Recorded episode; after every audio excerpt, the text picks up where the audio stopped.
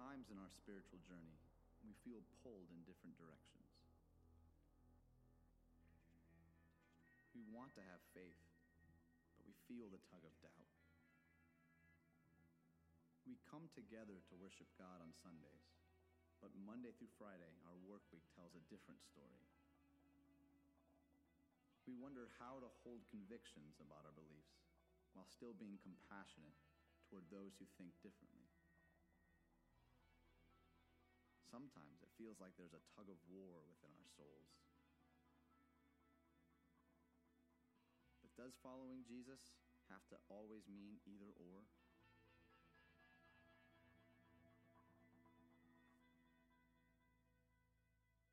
Church, how we doing this morning? The joy of the Lord is my strength. Say that with me. The joy of the Lord is my strength. Woo, that feels good, don't it? How many of you truly believe that today? Raise your hand. The joy of the Lord is our strength. I'm so grateful for that today. Even when the wheels are falling off the wagon, we can look to the Lord and find joy in what He's promised for us. Over the last two weeks, we've been doing a series on tug of war. Uh, and we first week we talked about tug of war between faith and doubt. And I talked to you and told you, shared with you how that when I grew up, faith was over here and doubt was over here, and you couldn't do this, you had to do this. And we've learned that sometimes when you do this, it builds this. And there's a tug of war that goes on. Last week, we talked about tug of war, and we talked about worship and work. And I said how that we should look at our jobs opportunities to worship, not wearing a sandwich sign, but giving God the glory for what He's given us. I got four phone calls Sunday. One guy said, Have you lost your mind? I'm in here today. I listened to you yesterday. It's crazy in this place. It gets like that sometimes, doesn't it? But the joy of the Lord is our strength. And today, I want to talk to you about the tug of war of, of compassion and conviction. Have you noticed I think we have a sailor in our church because the knot is not the same as it was last week. Isn't that a pretty knot? Yeah.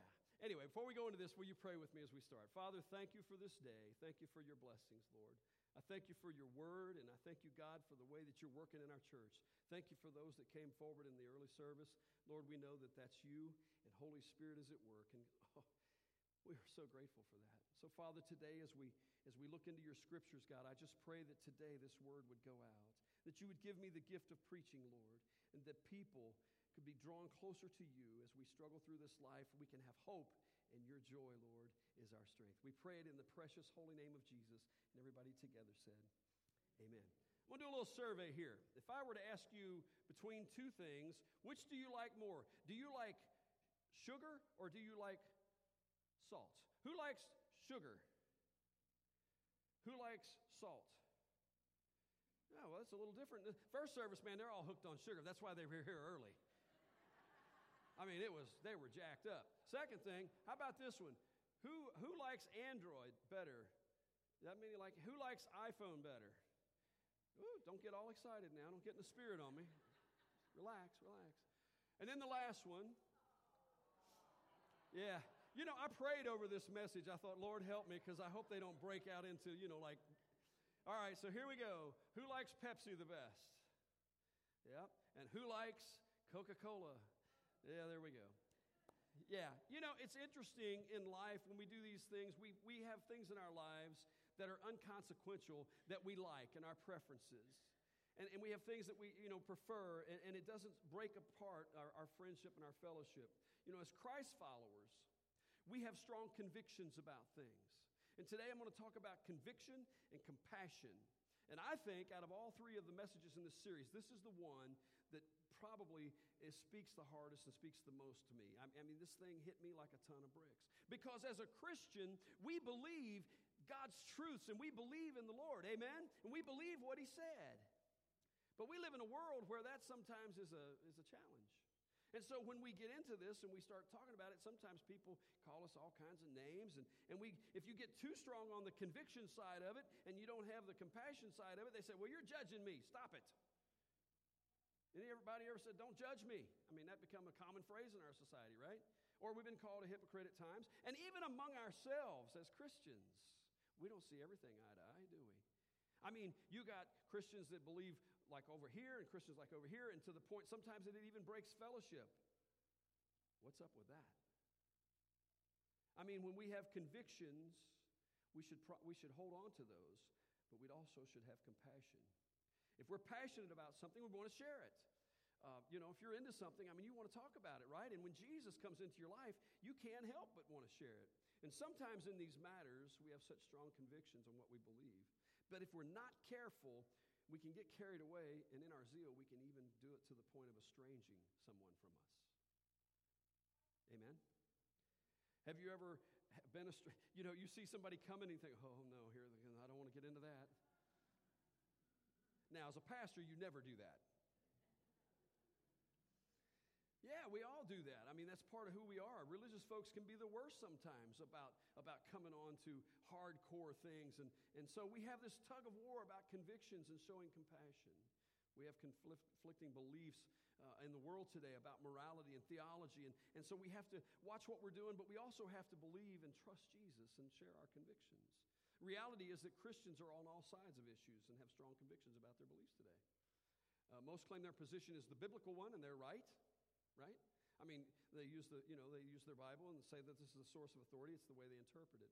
Yet people with strong convictions can often be caused, again, accused of judging people. But we have to, we have to in our conviction, have compassion.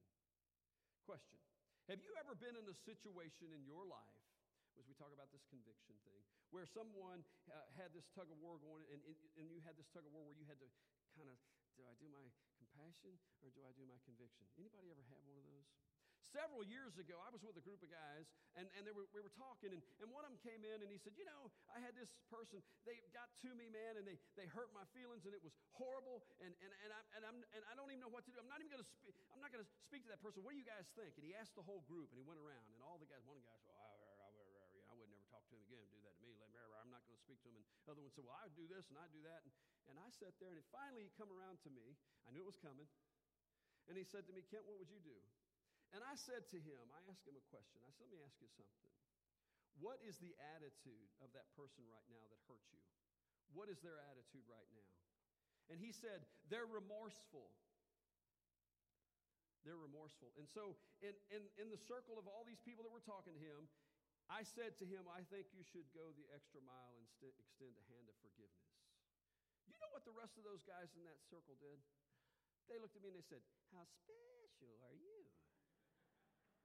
Who could have made you like that? Let's see, maybe it was, uh, you know, and those of you that were in the 80s, you know what I'm talking about. And they started calling me the church lady.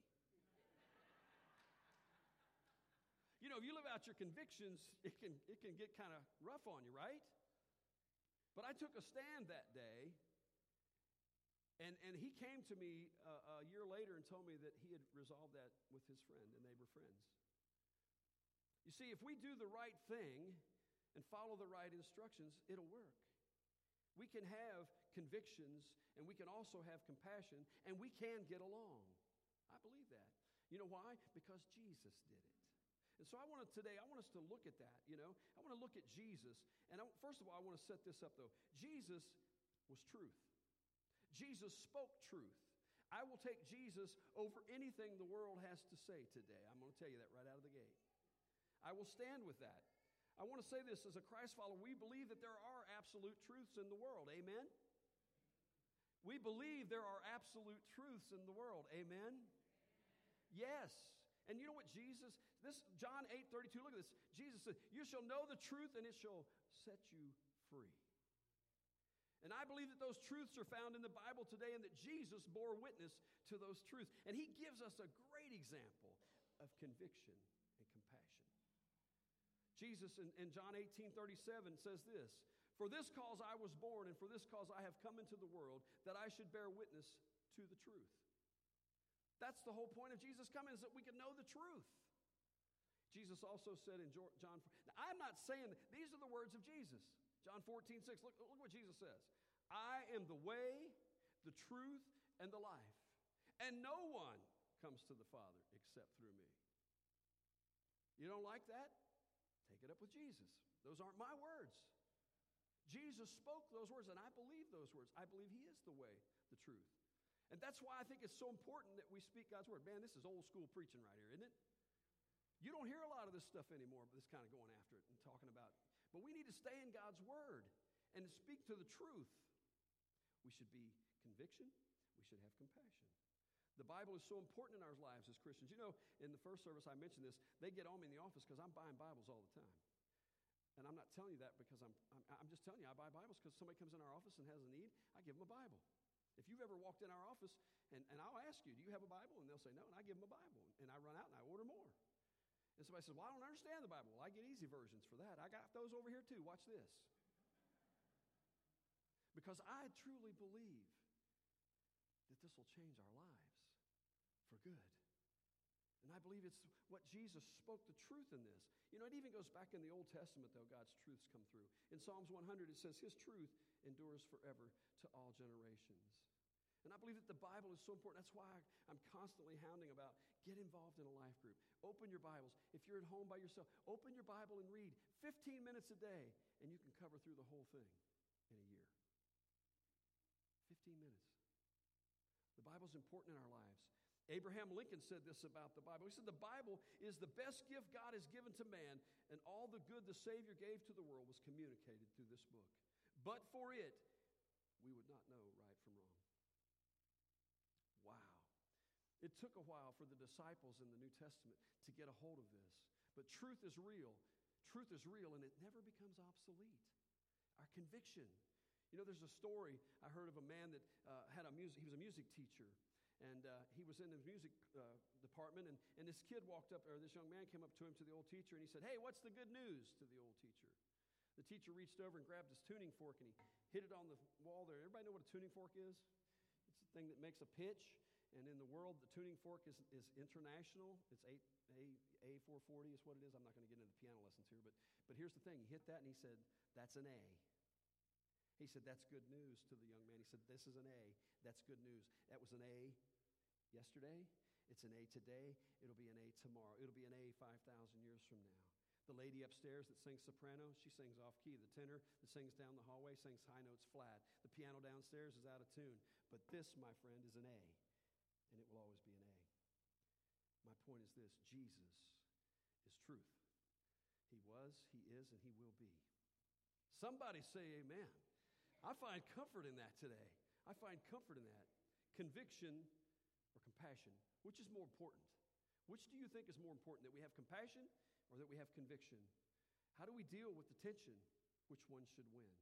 You know, as we look at the truth that Jesus taught, we can find the answers to these. Because we see his life and we see the way that he lived and we see what he did in the struggle of tension.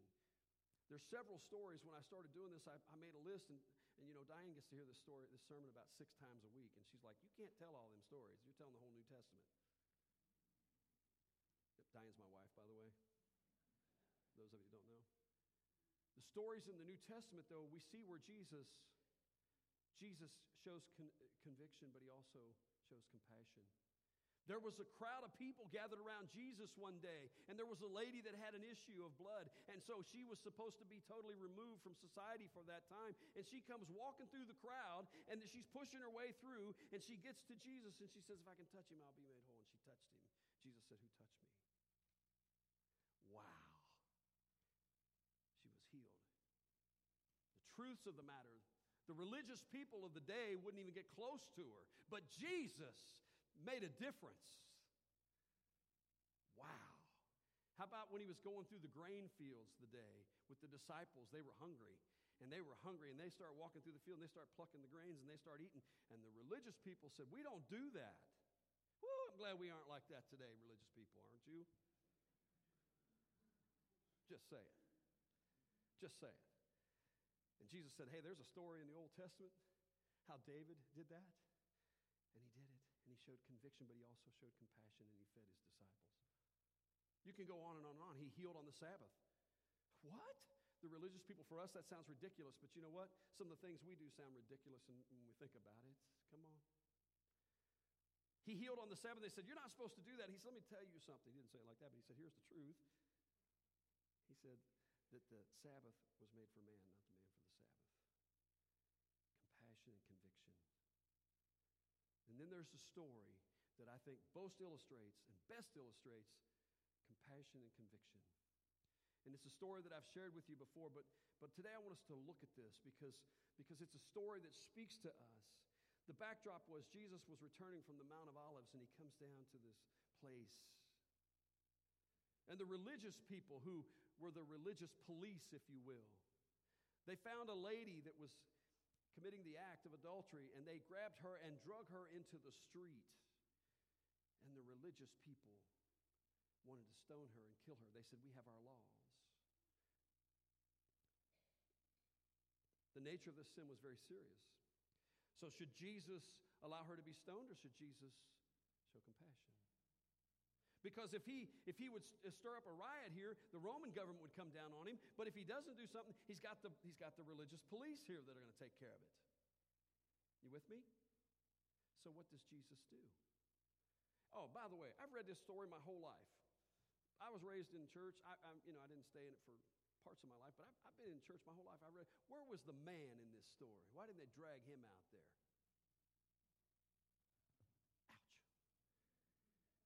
You know who drug him out? The religious police. Isn't it funny how, as religious police, we kind of pick and choose the things we want to point out of other people? Sometimes I'm convinced that it's, it's the things we point out that may be not the thing we're dealing with, but it's the thing they deal with but conviction. This was a sin. This was a sin. And Jesus, when he's confronted with this, Jesus does something very interesting. And I, I, I watched this, and, and, and, and, can you imagine? They, they ask him a question, and, and he can get this thing going, and it's a mob scene, man, and it's ready to break loose. And Jesus, when they ask him a question, he kneels down, and he writes in the sand. I always wanted to know, I've always wanted to know what he wrote in the sand. Wouldn't that be interesting to know what he wrote? They were expecting him to come back with something, but they had no idea what he was going to say. You see, Jesus comes back and he says to them in John 8 7, he says this Let any one of you who's without sin throw the first stone at her. So here's the deal. They bring her out, they accuse her, they got this mob thing going on. They said to Jesus, What do we do? He kneels down, he writes in the sand, and he pauses. He pauses. He pauses. And he says, Let You that is without sin. You ever heard a rock hit the ground? I imagine there was a chorus of them going on. And they walked away. The lady's standing there. Now I want you to watch this. You see, there's a point in this story that sometimes as religious, in religion, we see people as the enemy, but Jesus sees sin as the enemy, not the person. That's what we should do. Conviction, truth. The only one that should have, that could have been offended at this situation the God of the universe, walking in flesh, shows conviction and compassion. What a beautiful And you know what? I believe he does that today for us. I believe he does that today for us. See, religion makes God the boss and us the employees, but, but Jesus makes God the Father, and he makes you and I sons and daughters. Somebody ought to be saying amen. What a blessing. What a thought. What a thought when you see the extension of grace. The point of this story, the point of this story and this tug of war tension thing that we're seeing here is that we all are people that are in need of compassion at one time or another. And the point here is that sometimes religion sees people as the enemy, but, but Jesus sees, sees sin as the enemy, and, and, and He's for you today. I believe that He does that because He loves us. Go and sin no more. He didn't let her off. He didn't say everything's cool. He said, Go and sin no more. An author, Hugh Halter, wrote this. He said, The powerful revelation is that God of the universe in this story, the one who had genuinely been offended, who could have postured himself as a judge, executioner, and so forth, literally lowers himself to her level and becomes her only friend, her protector, and her advocate. Here's something that I want you to understand and consider this Jesus was for her. Wasn't for her sin, but he was for her. Here's the question to ask ourselves the next time we're in a situation where our conviction or our compassion shows up, we should ask that question Are we for that person? What are our motives? If we can't say we're for them, do we have the right to challenge them with our convictions? Conviction, compassion. Our actions as disciples should always be redemptive. What is it makes us so quick to judge? When in reality, we all have sinned. And when we recognize, when we recognize God's compassion for us, it makes us want to extend it to them. We're not condoning sin, but we're loving the person. And that's what Jesus did. In Romans 3:23 it says for all have sinned and come short of the glory of God. Whether it's pride, selfishness, anger, bad judgment, when we truly understand compassion that we've received, I think we'll have compassion on others. Religion grades on righteousness. I mean, religiousness grades on a curve, but Jesus grades on a cross. Thank you.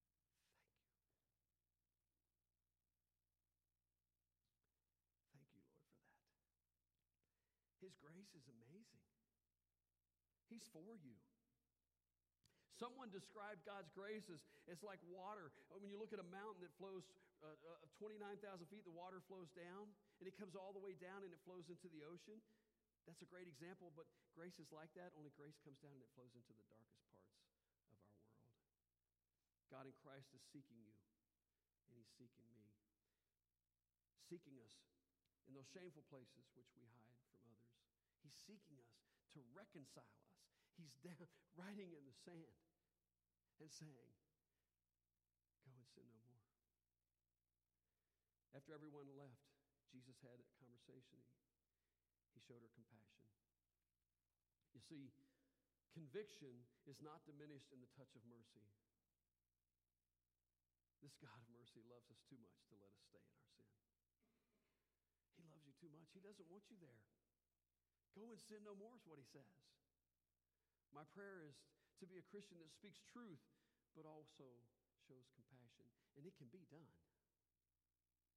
I know it's hard in today's world. It's hard sometimes to hold the line on things that we believe. You know, but, but the fact of the matter is, Jesus tells us to go into the world and be his examples.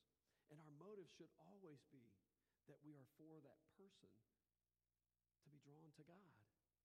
That's the motive and to extend grace. Jesus lives in the and, and he calls us to live in that as well. What might that look like when we live in the and? What does it mean when we feel the tug of war? It means, first of all, that we should resist taking the bait, just like Jesus. Now, you're looking at me going, hey, preacher boy, you got this down? No. But I'm working on it. I don't know how many times in my life I've seen a situation where I thought, rack, rack, rack, rack, rack, rack, rack, rack, you know? And then I find out the whole story with the person. And then I realize compassion. Compassion. So when we hear something, just like Jesus, maybe if we just pause for a moment. Just pause for a moment. I prepared this sermon two weeks ago. And I had a situation happen to me a week and a half ago. And I didn't know what to do. And I stopped and I prayed, and within just a few seconds, boom. I've never seen anything like that in my life. Why am I telling you that? I'm telling you that because of him, because I stopped. Normally, I'm just like, crack, crack, crack, crack, crack. You guys are shocked, right? That I'm just like that. But sometimes, when a situation happens in our world, and something comes into our life, stop. Listen. And listen. Resist the bait. Stop. Don't just react in the explosiveness of the moment. Remember, Jesus took a moment in this story. And the scripture says in another place to be slow to speak and slow to anger. I don't know about you, but that runs right up my back. That goes right against my grain. My mother, I'm just like her. I hope she don't listen to this because I should take that out, will you? Slow to speak. Don't just react. Listen to understand. That means that we genuinely get to know people, get to know people and try to understand what's going on in their world. Conviction and compassion. When we get to know somebody, Maybe we can find out different things about that, and then the Holy Spirit can speak through our situation. And then here's the last thing speak the truth in love. Because if I'm speaking it like the religious police, what good is that? Speak it in love, just like Jesus. We should be redemptive in our actions always. Everything he did, he did it to be redemptive. Even when he flipped the table, he was doing that to get their attention. Michelangelo saw a block of marble that some man owned as he walked through the city, and he said, um, That's valuable to me. The owner said, It has no value to me at all. Michelangelo said, There's an angel imprisoned in that block of marble, and I must set it free. If you think about it, inside every sinner, there's a saint. God wants to work in your life, He wants to work in mine. What are you following in this world? What are you following as truth? I want to close today with a story that I heard, and, and I think it kind of speaks to us because we need truth in the world today. We need to hear the truth because the truth will set us free. There's a man who walked to work every day, and he'd always pass by this clockmaker's store, and, and he would synchronize his watch with the clock that's set in the window of the clockmaker's shop. The clockmaker watched this man do this over a period of years, and, and one day he struck up a conversation with the gentleman, and he said, uh, he said, what, what, what do you do that? And why are you doing that? The man reluctantly admitted that he had worked as a timekeeper at the nearby factory over across the road. And his malfunctioning watch made it easy and necessary for him to be, you know, on time and, and constantly readjusted. It helped him to come over there and reset it every day at 4 o'clock. He could synchronize it. It worked out for him. When he told the clockmaker this story, the clockmaker dropped his head. He began to chuckle. He said, Man, that's really funny. He said, I hate to tell you this, but my clock it doesn't work well either, and I've been adjusting it to the horn that blows every day at 4 o'clock.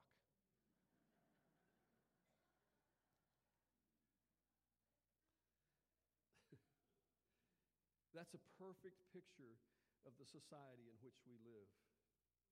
Here's the truth we will never know what time it is, and the clocks of our lives will always be wrong until we set them on God's eternal timepiece. It's always accurate, always accurate. His name is Jesus. Compassion, conviction, those are things that we can share. Those are things that are real. Whose clock are you setting your watch to today? That's the question. My prayer is that it's Jesus. My prayer is that we each go out of this place today with our convictions, but also with more compassion, that we can share the gospel in this world. Following Jesus doesn't always mean that either or, but sometimes it's both and. Pray with me. Father, thank you for this day, and thank you, Lord, for grace.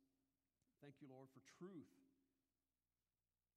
I pray, God, that you give us the ability and the courage and the wisdom to know those things and to share them in the way that you would have us to share them, Lord. But that we would love people, that we would have conviction, but we would also show compassion. And in those times of tug of war, we would listen for your spirit to speak to us. Lord, we love you. We thank you. Thank you for Jesus. It gives us hope because we all have sinned and come short of your glory. But our hope is in you, Lord. The Messiah that came to this world, that gave his life for us. For God so loved the world that whosoever, thank you, Lord, for that whosoever.